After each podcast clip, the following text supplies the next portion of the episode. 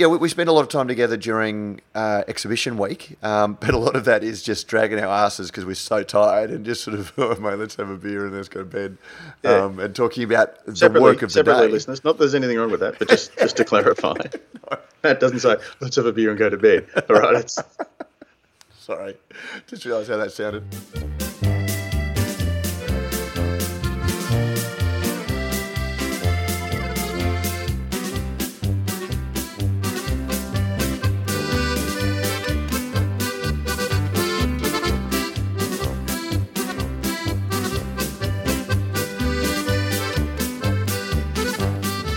Thanks to Cry Malt. This is Good Brews Week. I'm your host, Pete Mitchum, and joining me, fresh from our sojourn into Sin City, it's Matt Kirkegaard.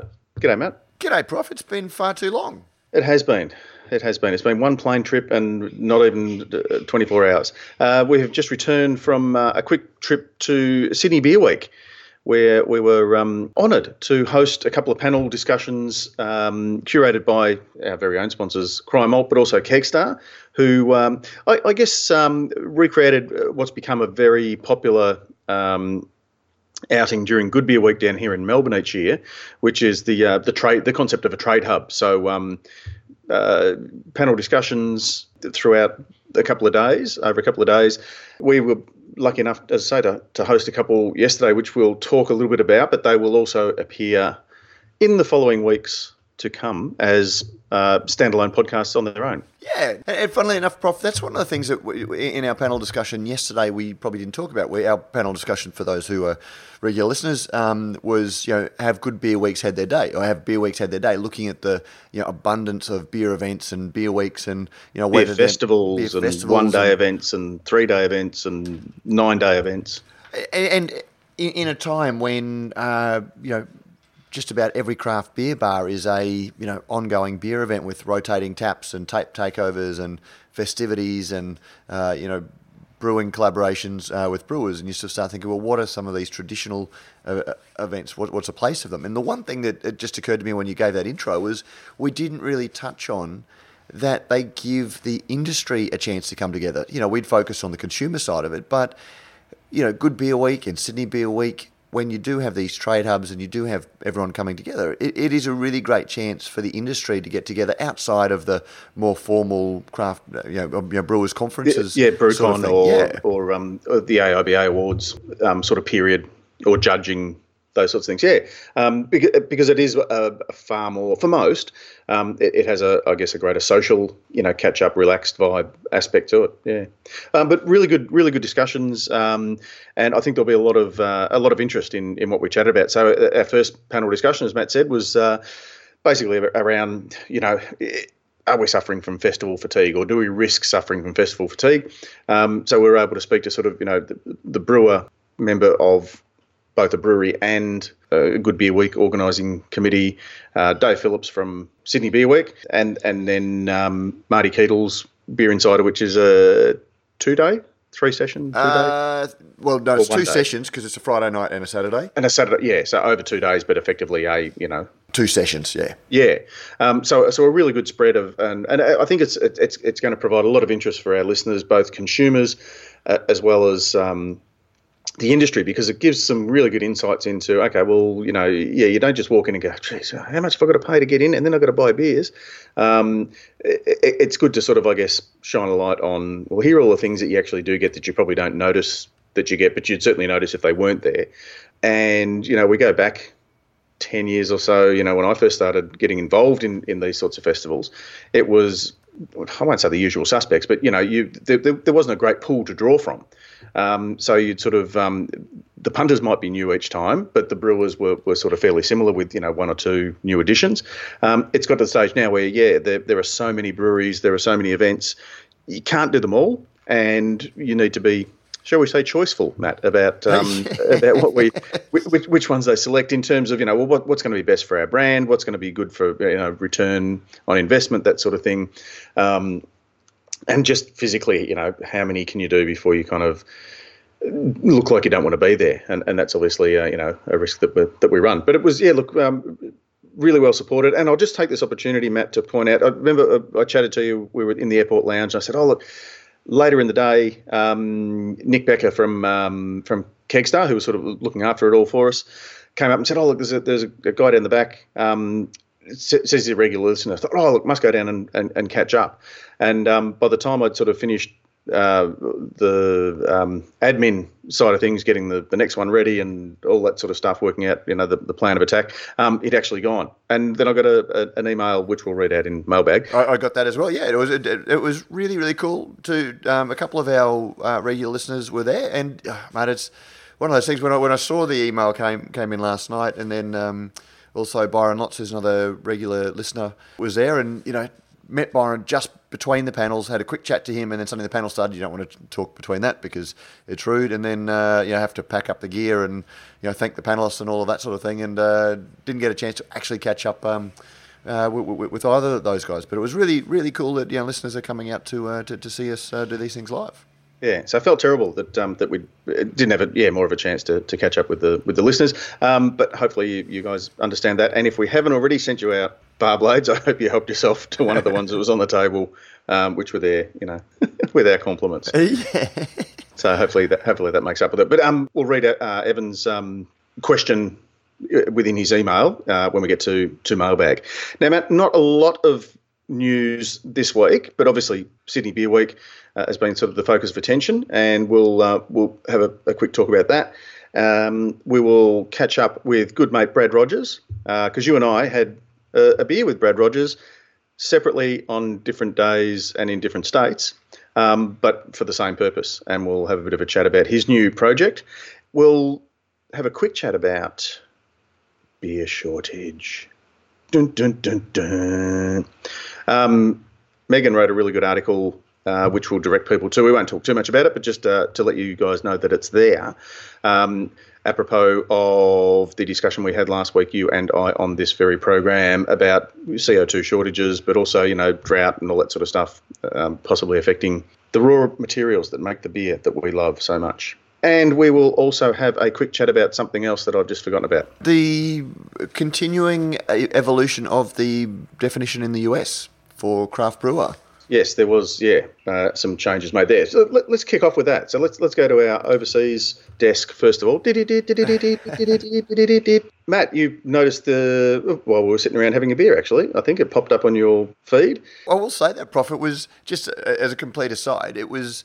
we had hoped to get to Canberra in and around Sydney Beer Week, and that didn't happen for a variety of reasons. So we found ourselves Wednesday afternoon in Sydney with absolutely no agenda, no itinerary. We flicked through a couple of quick texts around to see if anyone was about that we could catch up with, and there wasn't. And I can't remember a time... Because I reckon it's never been. I reckon it's the first time. We spend a lot of time together during exhibition week, but a lot of that is just dragging our asses because we're so tired and just sort of, oh, mate, let's have a beer and let's go to bed, and talking about the work of the day. Listeners, not that there's anything wrong with that, but just to clarify, no. Matt doesn't say, let's have a beer and go to bed, all right? Sorry, just realised how that sounded. Yeah. And there's a lot of talk around that. It was the first time I think we've ever just, sat down and... Nowhere to go, nowhere to be, all day to get there. Yeah, caught up with a mate of mine, Rob, who's a regular listener as well, who happened to be separately in Sydney. So it was good to introduce you guys. And it just meant that, we sort of just the chat just kind of flowed. We were able to, what did we end up picking up, about 4 or 5 different venues just within walking distance of Darling Harbour, which is where we were both staying. Yeah, we just landed in a spot, took the temperature of a couple of venues. We went and checked out, just checked the beers and things like that. And, Prof, it might sound funny, but I actually enjoy your company. In the words of Kerry Packer, thanks for your company. We'll get emails about that. But no, it was very pleasant not to sort of, oh, come, we've got to rush, we've got to get to the next thing, or we've got to do this, and then we can have a beer or whatever. It was just, just a casual kind of wander around and got to sample some of Sydney's wares in liquid form. But while we were doing that, while we were enjoying each other's company, ding, the notification went off and Matt said, oh. Brewers Association is looking at change or consulting on the change of the definition. It's always had a three-legged definition. Small, independent, and traditional. So small was the size of the brewery in terms of output. Volumetric, measurement of your output. Which I, as an aside, I probably sound like a broken record, but there's no such thing as too much of a good thing. Don't you think? No, but again, when you look like at... Like if I brew 14 million litres a year, I'm fine. I'm in the club. I'm allowed in the treehouse. But if I brew 4 million and 1 litres, I'm out. No, and exactly, and that's where this is such a fascinating, you know, having over the last 10 or 15 years, because geez, I'm pretty sure when we first were writing, neither of us had craft beer in our blog titles. You were Professor Pilsner, I was I was Beer Blokes, Good Beer. In fact, I was Good Beer Lunches. It was my first business, and it became Good Beer Matt. And I used to be very jealous of John Stallwood. He was good getting that microbrewing.com domain name back in the days. I wish I had that. Meanwhile, craft beer, if we'd known that craft beer was going to be craft beer, there would have been all of those names. We would have snapped them all up. Yeah. But when craft beer first started taking off, it was a reaction against something. It was, people talk about it, a craft beer revolution, they talk about it, all these things, but it was actually a reaction against what went before. And when you've got a reaction for what went before, you need to sort of define the elements that you're rebelling against. And one of those was independence. You didn't want big brewers that had market domination controlling the market, and we want to be against them. We also want to be small because, those big guys, to be big, you have to make really generic, boring lagers, and we hate those. We want to rebel against them. And you also have to be traditional. Those big guys, their beers are boring because they're, boards make them. Yeah, they use scientific techniques and, they processes use industrial techniques and they use sugar and things like that to lighten the terrible flavor. Chemicals and all sorts of stuff. And so everybody started, sort of using hops and, all malt and things until they didn't. And then you've got all of these small brewers going, well, actually, if I use this ingredient or if I use that's not traditional or if I use, even cane sugar just to lighten them because, hey, the Belgians do and we love Belgian beers. No one says that Belgian beers aren't. And just, sorry to interrupt, Matt, but that was one of the classic examples was, wanting to brew, say, a quad or a Belgian-style triple. But not being able to use, candy sugar or, beet sugar or something like that has been a traditional, for Belgian beers, it's been a traditional sort of thing. So that's the example that's often used. Mm. And, even, some of the Belgian brewers use tetra hops and they're quite open about it. And, it's something that's come up a little bit recently. And, as we've discussed on the past post before, there were, I quite inadvertently for a change, ruffled a few feathers when I wrote about brewed IPAs. And I sort of said, the definition between industrial and craft is blurring. And, I wasn't having a dig at anybody for using enzymes to break. But, once upon a time, that was exactly the sort of technique that we pointed to as identifying as non-traditional, a non-craft brewer. Yeah. And now we've got craft brewers going, fuck it, let's throw enzymes in and lighten the body of our IPA and see what comes out there. And so there is this constant pressure on what is craft beer. And, in Australia we've gone down the independence route talking about, and, now we're sort of going, oh, well, what does independence mean? We've got private equity, we've got this, we've got that, and we'll come to that. But so there's this constant tension and tearing apart and putting back together of the definitions of what craft beer means. And so when the US, and there have been a couple of articles over the last couple of years looking at the changing definitions of craft beer, and now and we've seen, for example, when small, suddenly Boston Beer Company, which is the biggest by far, kept growing and kept threatening to pop through the upper limit. They changed it, and then they end up changing it so far that Boston, won't go anywhere near it. I think they're about 2 million barrels compared to a ceiling of 6 million barrels. Yeah. But now we're seeing Boston Beer Company, they've suddenly stopped growing because there seems to, seems to be this glass ceiling to how big a craft brewery can get. But because they're a publicly listed company, there's a lot of pressure on them to constantly keep creating better earnings. They've gotten into apple cider, hard cider. They've got into alcoholic tea, and they've got into alcoholic spritzers. And those things are growing significantly. And I think they made 2 million barrels of beer, but shipped about 3.8 million barrels of product. And from here I'm quoting from a Jeff Allworth post on his Beervana blog that I'll put in the show notes. And so suddenly, you know, once again, when Boston Beer Company starts coming up against limits, the one company in 7,000, the overly large tail is wagging the dog. And so this is a headline: craft beer means ... anything Boston Beer wants it to be. And so it's really interesting to see how these debates seem to coalesce around one very, very large player. Yeah, hey Matt, here's a really delicious tidbit that that will some of our listeners are probably unaware of. Apropos of Boston Beer, do you recall? I reckon it was episode 3 or 4 of Radio Brews News. We spoke to Annette Barron, who was the Beer Wars, the director of Beer Wars, the documentary, and one of the best points that kind of defined craft versus mainstream was Jim Cook from Boston Beer describing the fact that, you know, Budweiser spills more beer in their packaging than I make in a year. So, you know, their industrial waste, you know, is my life's passion. And I'm not saying he makes more beer now than Bud does. He possibly sells more, or his percentage increase is greater. But it's really interesting now that the little guy is now kind of, you know, the big guy. But he was also always followed a contract brew model. So he had beer coming out, I think, the same brewery that was making PBR at one stage, and they do have some brews. Yep. And so it was always one of those ones that was a very, very hard fit with these, you know, highly passionate, tightly defined, craft is this, you know, minuscule little thing.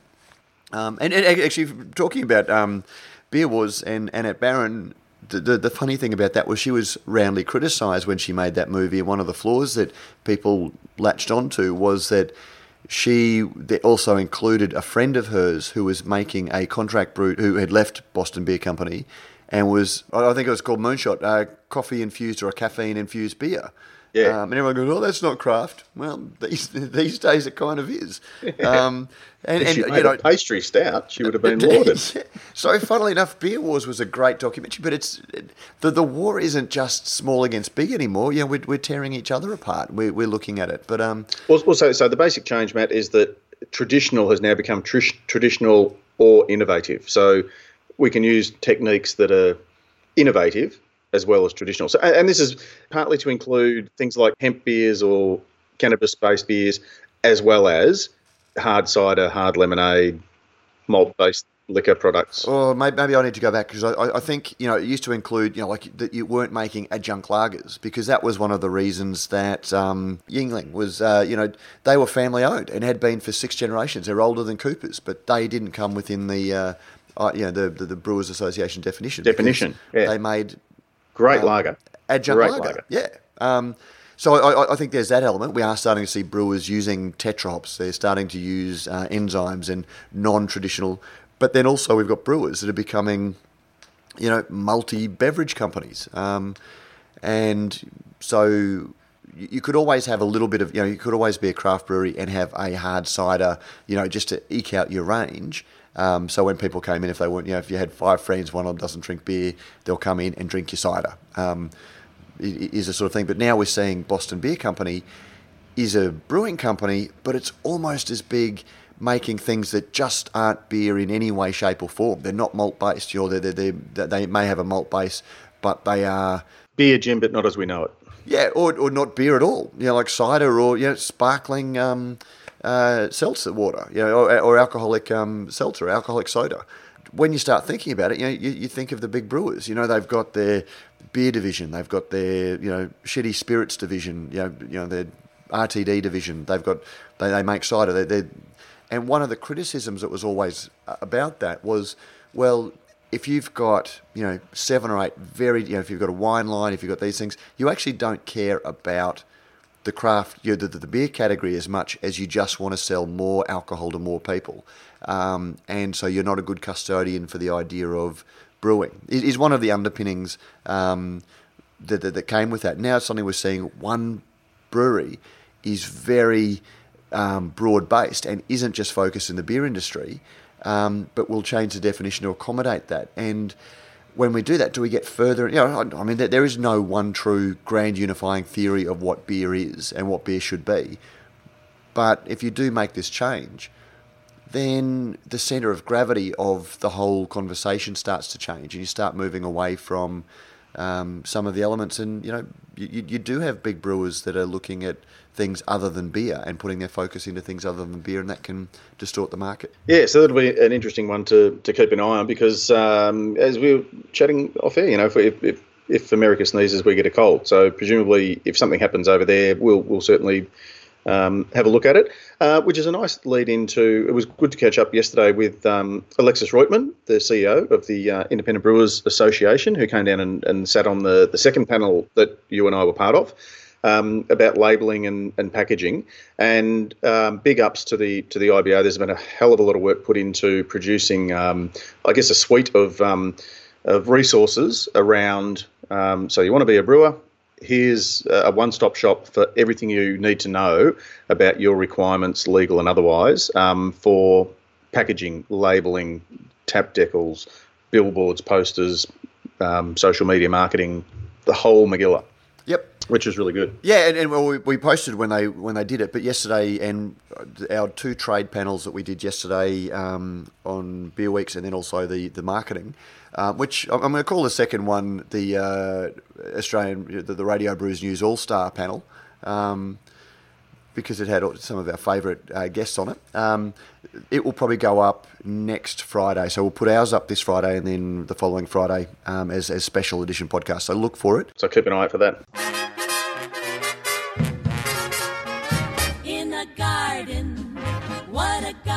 Brews News is made possible by Brewpack, Australia's number one craft contract brewer. With over 100 craft beers and ciders on the roster and counting, Brewpack specialises in offering growing craft breweries a home for their packaged and kegged beer, no matter how crafty. Serious about handmade beers, and with an open-door policy, Brewpack's brewers love having passionate, hands-on partners in the brewery.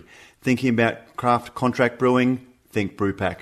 And yes, we thank Brewpack for not only making a whole lot of great craft beers possible, but also for making this podcast possible. Let's have a quick chat about Sydney Beer Week, because a lot of buzz around it. And the day before in the Trade Hub, there was a panel discussion about sort of the whole mental health sort of aspect.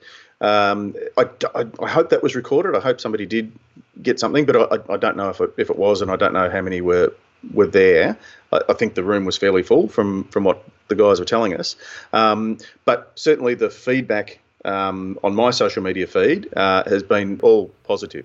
Yeah, and look, it's a really good topic, and it is one that has become a bit of a buzz at the moment, where everyone's talking about it. But it's something that, and I don't want to go back over, we talked a little bit about this a couple of weeks ago, but, you know, we sat there and we were catching up and talking about what we do for work, which is drinking beer. So, you know, we sat down and, you know, look, I was really pleased, Prof, because, you know, about 8 o'clock, he just said, oh, no, look, I'm done. And, you know, we weren't falling over each other. We didn't have our arms, you know, as much as I wanted to. I didn't have my arm around you saying, I love you, man, and, you know. Nah, this guy. No, you. No, you.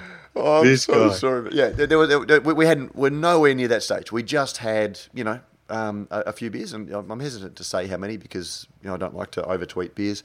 It was more than your recommended daily intake is. And we weren't smashed, we weren't anything like that. But when you're at a beer week, that is your day-to-day reality. And unless you actively pull the pin, and then you've got the fear of missing out, or, you know, am I being rude, or, you know, geez, I'm here, I've got to catch up with all these people, and everyone's drinking. And, you know, can you be at a beer week and drink soda water? So it is a good balance. Yeah. So would love to get our listeners who went to more events, because, as I say, we were kind of shoehorned into, you know, the Trade Hub side of things. There was heaps of other stuff going on. So let us know if you particularly liked some events that were on, and also take the opportunity if you get the chance. If you're registered for an event or bought a ticket to an event, you'll probably be contacted by the Sydney Beer Week organisers to give you feedback. Matt, we as I suggested. We're lucky enough to catch up with is he a doyen? Is he a veteran? Is he an icon? He's Brad Rogers.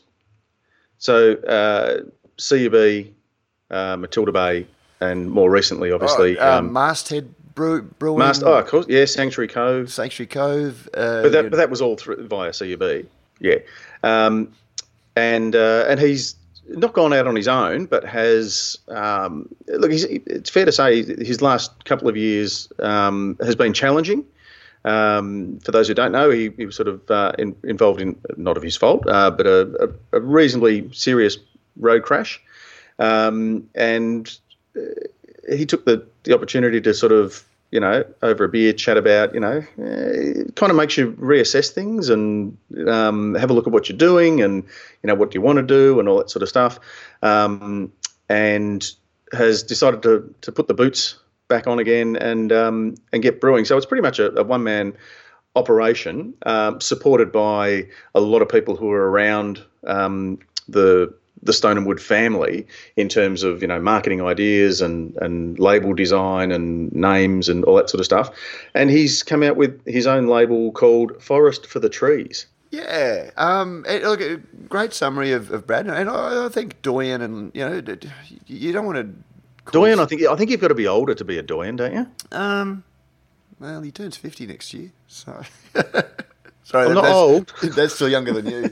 Yeah. There's got to be a definition. Like, the Brewers Association will probably have one. You must be at least 65 before you can be a doyen, I reckon. There was somebody posted to Twitter the other day, you know, gee, isn't it a shame that legend has changed from being able to pull a sword from a stone to, oh, you bought some chips? Legend. Legend. So, yeah, no, but look, I think he is, but he's certainly, you know, like a huge presence on the, you know, huge influence on the Australian beer industry for all of these things, and not least because he was the man that created Pacific Ale.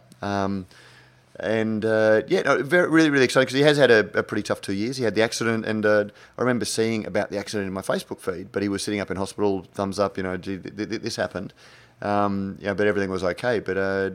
He had some complications afterwards, and you know, has had a bit of a road to recovery. Yeah. But at the same time, the three founders, Brad, Jamie, and Ross, Jamie of the Cook Limit, have all gradually been stepping back a little bit from the business as they've got good people in, and they're letting them run the day-to-day operations while they're taking more of a strategic guiding role. And this is one of the things that Brad's able to do. But it was really nice talking about... You know, following up from you and I catching on, it's not very often that you just get to sit and have a beer with Brad, because you normally bump into him at Beer Week, or, you know, the last time we probably caught up was when you, me, and James Atkinson went down to Byron Bay and had a bit of a tour and a bit of a look around about the plans. But that was all go.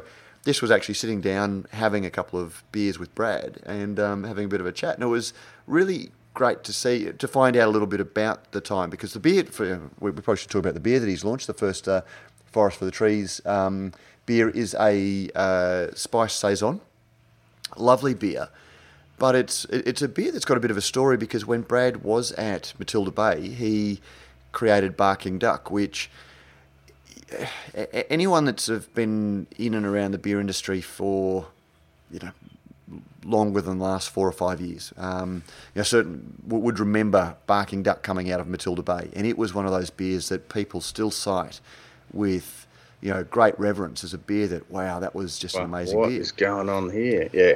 But it was interesting to find out that Brad had never brewed a saison before he brewed that beer, and I think he'd picked up a book called Brewing Farmhouse Styles and read about it and thought, oh, this sounds interesting. Let's give that a crack. Basically, let's give that a crack. And it's fair to say, you know, without rewriting history, that neither the market nor the marketing department within Matilda Bay /CB were perhaps ready for it back then. No, but it was one of those beers that just was... really exciting, and, you know, like all good things, you know, all things that are deeply influential tend to be revered amongst a fairly small, you know, like have a fairly small initial audience, but then their impact, that beer influences others who then sometimes have the bigger appeal. But it's still... That's it. It's almost the pebble in the middle of the pond, and all we see now are the widening ripples. Yeah, yeah. And so I was very excited, and I remember, you know, back 10 years ago, between when the guys had left Matilda Bay and they'd announced that they were going to open their brewery 10 years ago, that they posted to social media, well, you know, we're going to open a brewery. What should our first style be? And I actually posted a saison because it was such a, you know, I knew he could do it. But anyway, ironic then that their first beer was styleless. Was it? Dun, dun, dun, dun. Lovely to catch up. Really great to try the saison. Beautiful beer. You know, just really nicely. You know, very spicy. You get a lot of star anise coming through. Can I just say too? And it's look, it's. It shows that brewing is a skill, but it's not something you necessarily master after two or three brews. So I don't know, you know, had Brad knocked this out at, you know, Sanctuary Cove, the old Masthead Brewery, for example, you know, would it be quite a different beer just based on his skills and knowledge and that sort of thing? But the word that sprang to mind was refined. Like there was a lot going on, but it was a beautiful, it was delicate in so many ways, and yet it was punchy in other. Yeah. And just a beautifully crafted beer. So yeah, and which has been a bit of a theme for us. We shouldn't talk it up too much because there were only, I'm going to say it was 114 cases or something. Yeah, there's really not much of it around. But if you can get hold of it and keep an eye out for Forest for the Trees, I think the idea is that it's going to be, okay, well, now we'll brew another beer and boom, there's that batch. I'll tell you what, the thing that excited me, I love a Saison, it's one of my favourite beer styles, but Flanders Red is... going to be in the offer. He's apparently got a good deal on some wine casks. And a Flanders Red, which again is one of the styles that I just love. You know, when I do a corporate tasting, and you might sort of start with a lager or pilsner, and you know, maybe nice XPA or something like that, and then suddenly you smack them between the eyes with Duchess de Burgoyne or like a Flanders Red, and you sort of see the eyes reeling. And it's a style that I love, and that is, even though it's going to be limited edition, I'm going to be putting in an order for at least a case I can put down and save over a couple of years. So very exciting times. Speaking of limited, we are getting close to cooked. Oh, geez, we are too. Yeah, we haven't actually said anything. Matt, something else that popped up in my feed this week, and we were lucky enough to visit the Endeavour Tap Rooms at the Rocks, looking to create a bit of capital.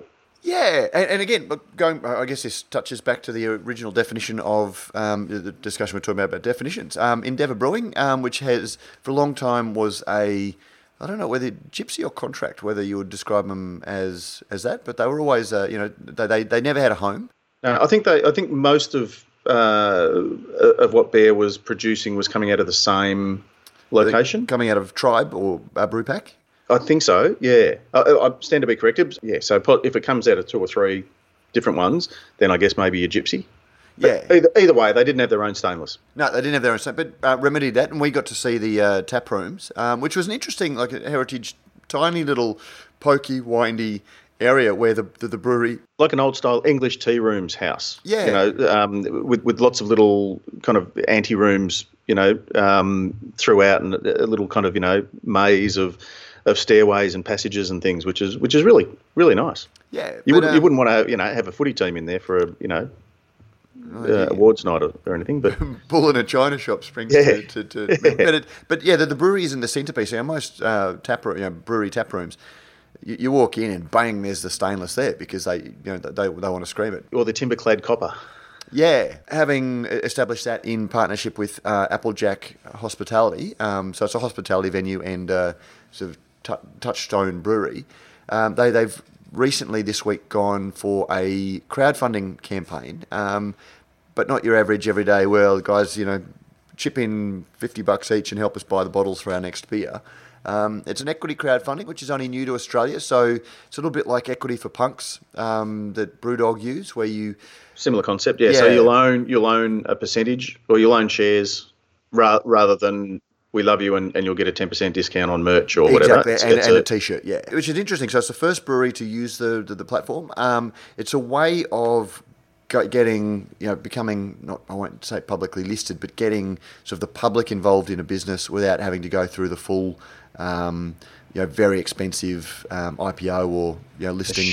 Share offer and all those sorts of techo economic-y, businessy things. But and it's just interesting because I contrast. I look at Black Hops recently raised. I think they sold 10% of the company and raised $3 million to fund their next brewery, which is the same amount that Endeavour's going for. But they did it very much through buzz, and Black Hops are very good at building this community around them, and so then just quietly putting out, hey guys, we're doing a bit of a share raising if you want to own a little bit of the company, and they were massively oversubscribed in a very, very short period of time. Such is the buzz and the hype of that brand. And so Endeavour has gone another way, and I was hoping that we could catch up in Sydney with Ben, but we hadn't sort of pre-planned it and didn't manage it. So we might even have a bit of a chat to Ben about looking at why not go to private equity, for example. Why not go to private, more diffuse equity as Black Hops has. Why go to public equity the way he's done? And I know that he said to Megan, that it was to let mums and dads invest, I'm interested in why people choose the models that they choose. So there will be a link in the show notes. Yeah. So if you're interested in owning a brewery, you can make it a good endeavour. Yeah, that's probably about it. I was going to we're recording this on Friday, November the 2nd, and Saturday, November the 3rd is the 20th annual Learn to Homebrew Day across the world. Beginner, hobbyist, and professional brewers from all over the world are invited to participate. Did you know that? I did not know that. Well, it's too late because this will drop on Monday or Sunday night, won't it? So you won't have had a chance. But if you want, brew something. If you're a home brewer, brew something and say, I participated.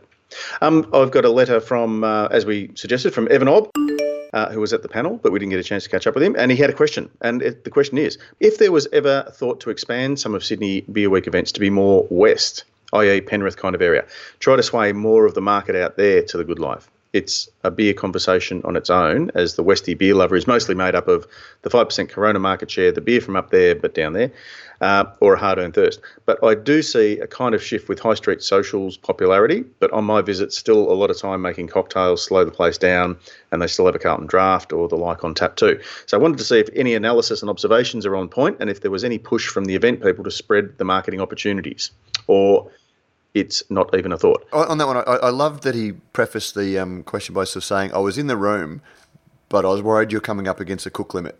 So he didn't want to ask it, so I thought that was great. It would have been great to have Dave, given Dave from Dave's Brewery Tours is the owner of Sydney Beer Week. It would have been great if you'd actually asked that yesterday so we could ask him directly. And to be fair, it's probably we really should consider Sydney Beer Week to only be in its second year, despite the fact that there have been more before it, but under Dave's auspices, it's in its second year.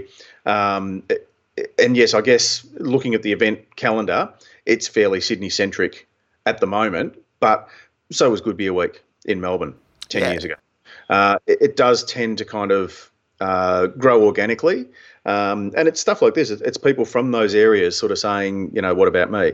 That makes, it might not be that you get particular venues on side, but maybe there can be something, Or get a venue on side, but you can't just go to a venue. And there's got to be a business proposition. There's got to be,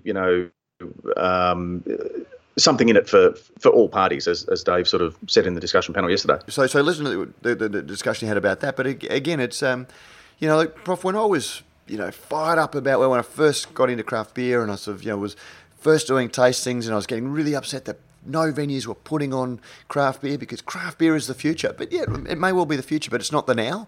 And these businesses, a lot of businesses, unless you want to make your business based on driving that future potential and that becomes your point of sale, most venues need to stay open now. And if there's not a market for it in a certain region, it can be hard to get them on. So to spread the footprint for something like Sydney Beer Week, I guess you need a really supportive venue that's dynamic enough to take the idea and run with it. And also, as I said, be willing to realise that it's not necessarily a profit maker, it's a branding exercise. So it's it may be revenue neutral for a lot of effort, but your marketing. But if you can bring 30 people into your venue that may not have been there other than they were attracted by an ad through Sydney Beer Week. Or not even that, but you're just marking yourself out as being the place to go, the centre in our community of craft beer.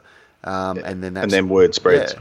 Because, like, you know, it's I sometimes you worry that you're losing, you know, that it's just becoming all too hard. But I don't think it's that. But, you know, like last week I was out, I presented at an AgForce conference in Roma. And I've been out to Roma 4 or 5 times. And I've done, you know, because people go, oh, beer tasting, let's get that guy out from Brisbane. And so I've done it in a whole lot of, you know, regional communities. And, you know, I used to take out the beers that, you know, I love. I'd take out these, you know, smash them in the teeth, IPAs and things like that. And you'd see all these guys sitting around with their, you know, their cowboy hats on and they're sort of squinting into the sunset look, you know, as you're sort of trying to talk about how awesome these beers are. And you can just tell they're going, this guy's cracked. You know, how can anyone drink this shit? And so last week I took out to an AgForce dinner. It was just a basic food pairing. I took out Green Coast Lager from Stone and Wood, nice, easy drinking lager.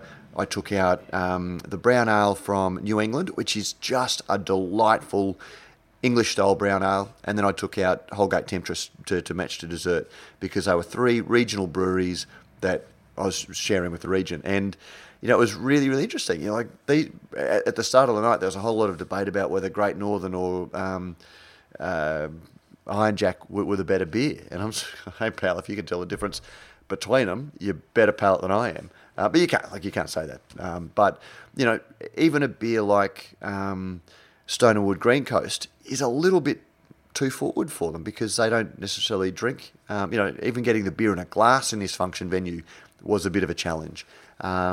So you can't just expect that because craft beer is a thing in Brisbane, you can just sort of parachute craft beer into any community and have a successful take-up. And if you try and push it too far too fast, you can actually burn the venues and they go, oh, mate, this craft beer thing, not for us. And you'll never get them back on. Just looking back at that Cook limit. I could see the path. I could see the path. And there you were, just meandering along. Now, look, we do need to finish up. Thanks very much to all our listeners.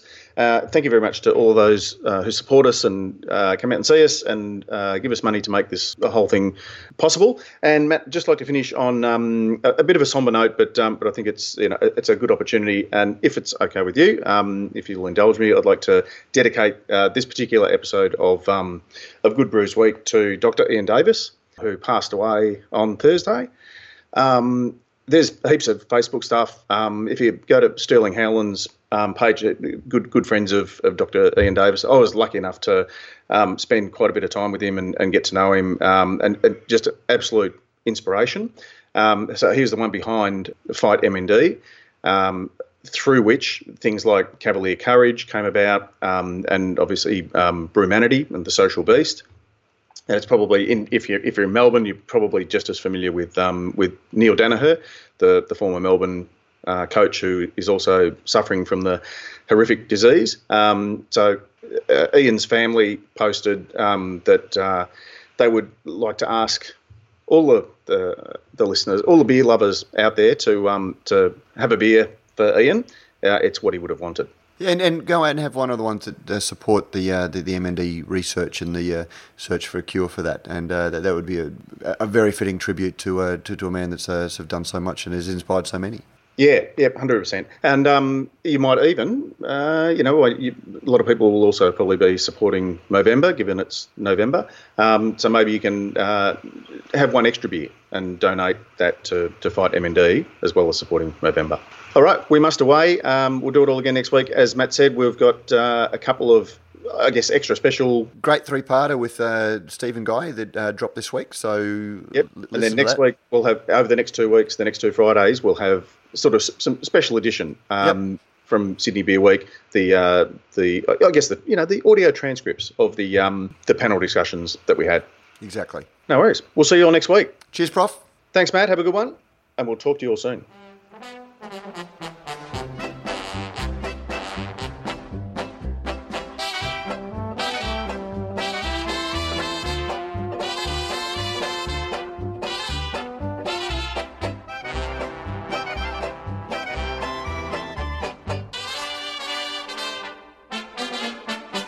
And we're out.